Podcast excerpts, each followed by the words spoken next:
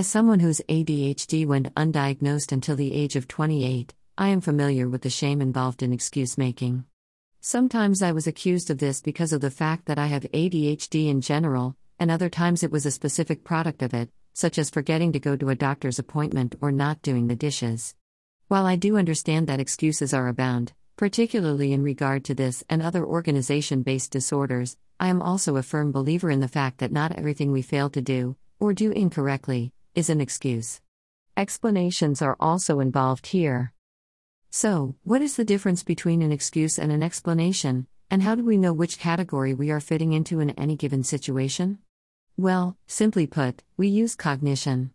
When making an excuse, we deny responsibility, and there is also usually an emotional component where we get defensive because we are feeling attacked in some way.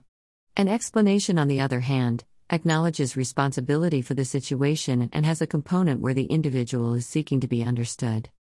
When having a conversation about a situation in which something either did not get done, got done incorrectly, or even just discussing a behavior in general, it is important to understand that the words we use are important.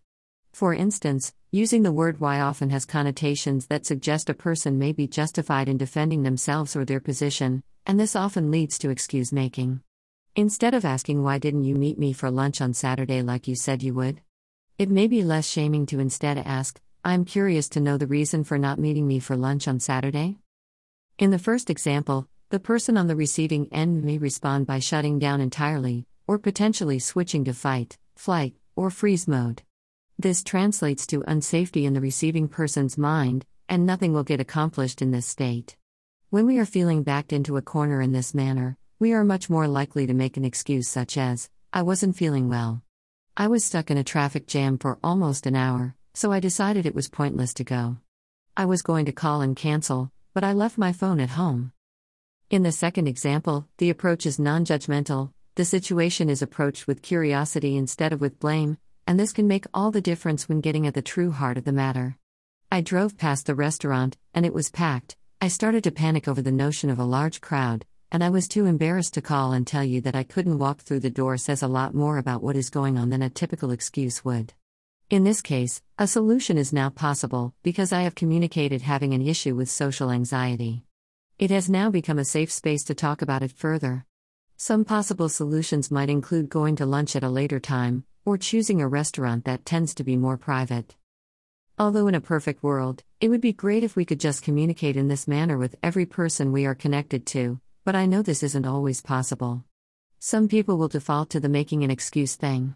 This can be for a variety of reasons, including they were raised believing there are only excuses, they are trying in their own way to help you be more accountable, and sometimes they are simply using manipulation to force a behavior they are more comfortable with. It is important to know this about others, because you can choose to, or not to, maintain a relationship with whoever you want to, and you should be able to do it in a way that is also safe for you. As I have said before in a previous post, failure is an opinion. But, making excuses can also be an opinion. Trying to make us feel guilty for an action, or perceived incorrect action actually does more harm than good. What does help is better communication, and also approaching the issue with a curiosity that will create understanding. Being sensitive to the fact that there might be good reasons for the behavior, and not just excuses, will go a lot further in preventing total shutdown. After all, the goal of the interaction should be to further a positive connection for all those involved.